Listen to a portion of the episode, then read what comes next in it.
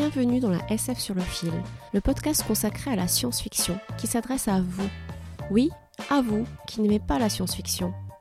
À vous qui trouvez qu'elle n'est qu'un genre mineur, un simple divertissement réservé aux geeks ou aux adolescents.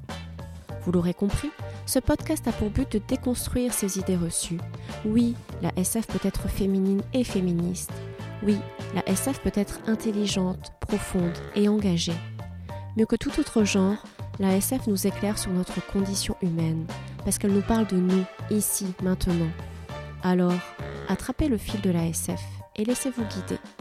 Je vous souhaite une très bonne écoute.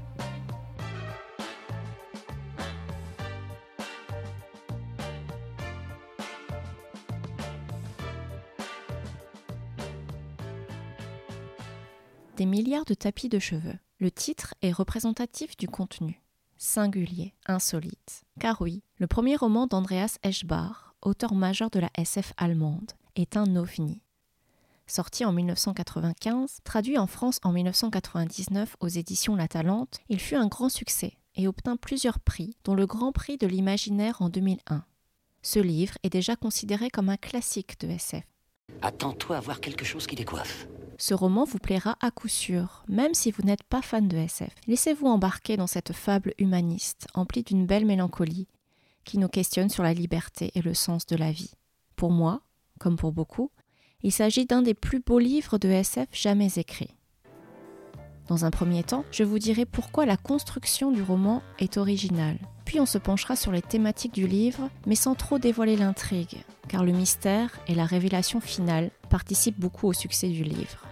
Pour vous donner un avant-goût, dans cet épisode, il sera question de cheveux, de beaucoup, mais alors de beaucoup de cheveux, de traditions ancestrales et de space opéra, de la mort d'un empereur immortel, d'un palais de larmes, d'une galaxie très très lointaine, mais aussi et surtout de mystère, de poésie et d'Albert Camus. Vous trouvez ça absurde ou tiré par les cheveux? Alors, vous avez tout compris. Nœud après nœud, jour après jour, une vie durant, les mains de l'exécutant répétaient sans cesse les mêmes gestes, nouant et dénouant sans cesse les fins cheveux, des cheveux si fins et ténus que ses doigts finissaient immanquablement par trembler et ses yeux par faiblir de s'être si intensément concentrés. Et pourtant, l'avancée de l'ouvrage était à peine perceptible. Une bonne journée de travail avait, comme maigre fruit, un nouveau fragment de tapis dont la taille approximative n'excédait pas celle d'un ongle. Mais malgré tout, l'homme se tenait là, accroupi, courbé au-dessus du châssis de bois craquant sur lequel son père et le père de son père s'étaient penchés avant lui, avec sous les yeux le verre grossissant hérité de ses ancêtres et rendu presque opaque d'avoir tant servi, les bras appuyés sur une planche polie calée sous sa poitrine, et ne guidant l'aiguille qu'au seul bout de ses doigts. Tout à son ouvrage, il se tenait donc là, perpétuant nœud après nœud une tradition ancestrale, jusqu'au moment où il fut saisi par une sorte de transe, et où un bien-être parfait l'envahit. La douleur lancinante dans son dos s'évanouit, et il cessa soudain de sentir le poids des années figées dans ses os.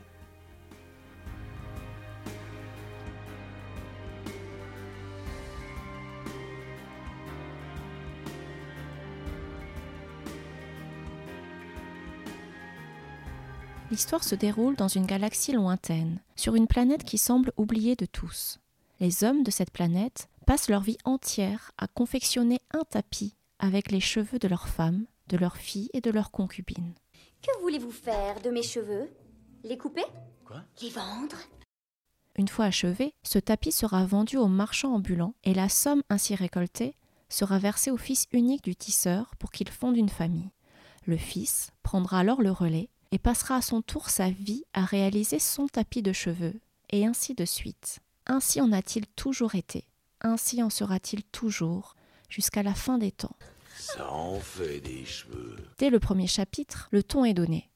Comme un tapis ne peut faire vivre qu'une famille, les garçons cadets sont tués. Ceux qui contestent la tradition sont considérés comme hérétiques et lapidés. Mais tout ça pourquoi? Pourquoi ces tapis?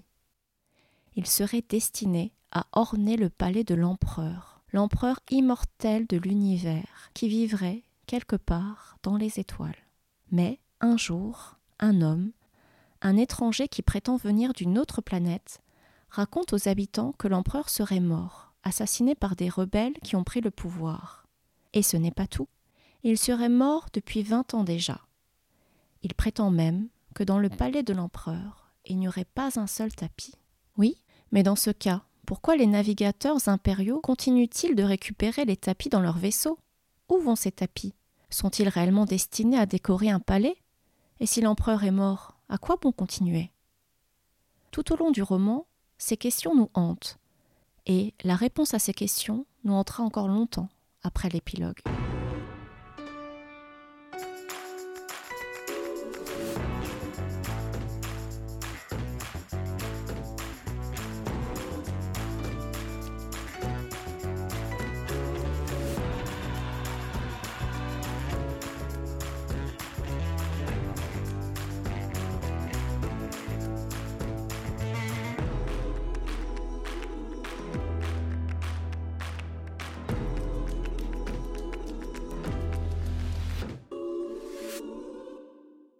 Comme je vous le disais en introduction, la construction du roman est originale. Il est composé de 17 chapitres et d'un épilogue qui pourraient constituer des nouvelles, indépendantes les unes des autres, mais qui ensemble forment un puzzle narratif. Si l'on veut filer la métaphore, on dirait que les nouvelles sont des tranches de vie qui tissent les fils du récit.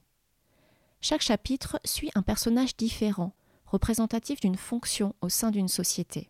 On y retrouve par exemple les tisseurs, les marchands de tapis, le collecteur d'impôts, le prédicateur. Il est difficile de classer ce roman.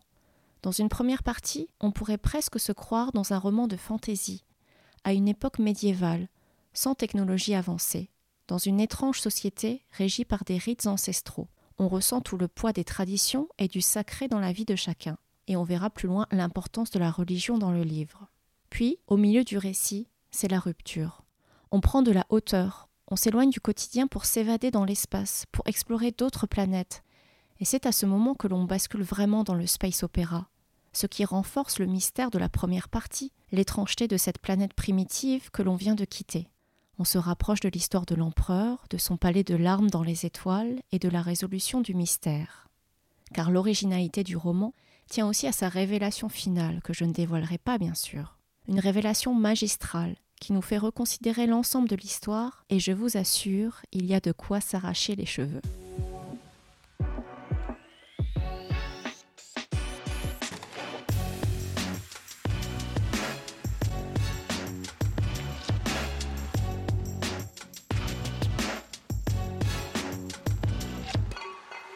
Le roman aborde des sujets classiques en SF, comme la dénonciation du totalitarisme et le conditionnement des citoyens, mais il le fait de façon subtile et poétique. Sur cette planète, l'individualité s'efface au profit du collectif. Ce qui importe, ce ne sont pas les gens, mais leurs fonctions au sein de la société, entièrement régies par le commerce de tapis et le culte voué à l'empereur. Ils sont privés de tout libre arbitre. Ce que vous êtes ne vous appartient pas. Vous appartenez à l'empereur notre maître. Et la seule façon pour vous de vivre, c'est d'accepter de vivre à travers lui.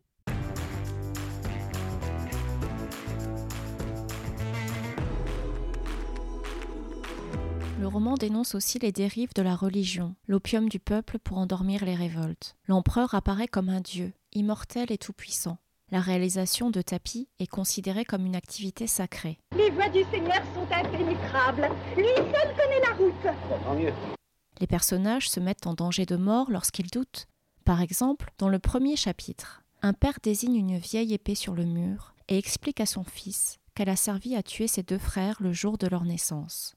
Pour rappel, la vente d'un tapis ne permet de nourrir qu'un seul descendant. Les fils cadets sont tués car ils sont inutiles. Le fils répond à son père. Tu affirmes que c'est Dieu qui a voulu cet ordre du monde? Ce doit être un Dieu bien cruel, ne trouves-tu pas? Je ne veux rien avoir à faire avec ton Dieu. Il reprend ainsi le classique Même si tu existes, je te refuse, que l'on retrouve chez Ivan Karamazov ou chez le docteur Rieux, le héros de la peste de Camus. Au prêtre qui estime qu'il faut aimer ce que nous ne pouvons pas comprendre, le docteur rétorque. Non, mon père, je me fais une autre idée de l'amour, et je refuserai jusqu'à la mort d'aimer cette création où des enfants sont torturés.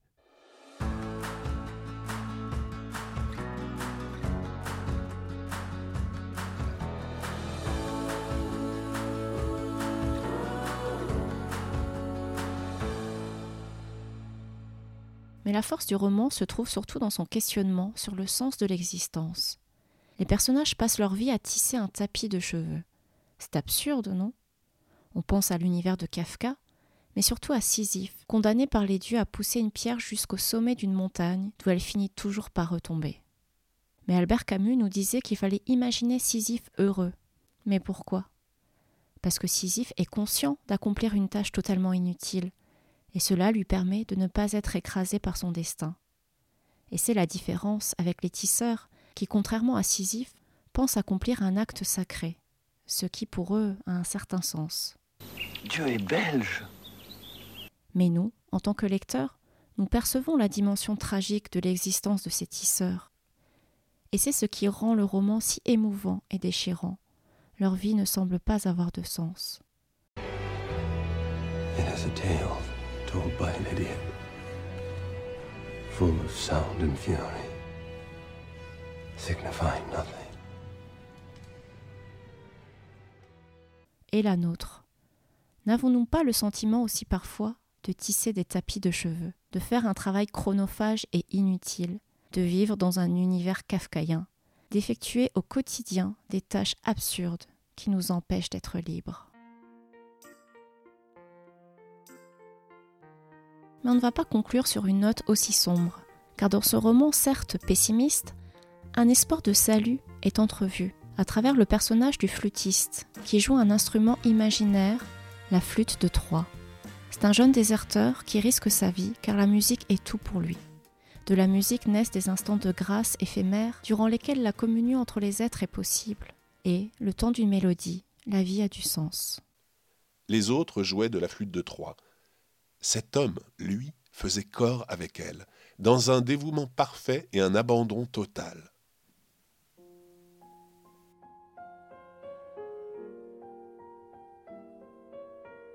L'assistance, dans sa grande majorité, eût été incapable de dire ce qu'il faisait exactement.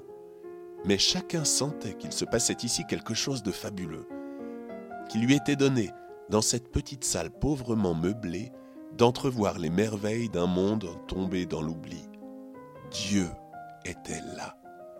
Dieu s'était manifesté. Il dansait sur une musique que les hommes n'avaient plus entendu jouer ainsi depuis des millénaires, et chacun retenait son souffle.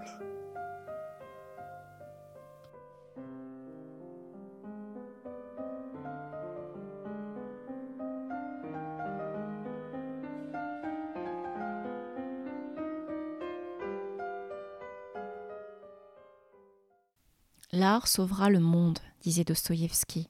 Ici, il sauve les âmes. L'art y est présenté comme un moyen de s'élever, de devenir un dieu ou un saint, sans Dieu. En conclusion, Des milliards de tapis de cheveux est un livre singulier, profond et poétique, peu importe que vous aimiez ou non la SF. Car aimer la SF, cela ne tient finalement qu'à un ou un milliard de cheveux.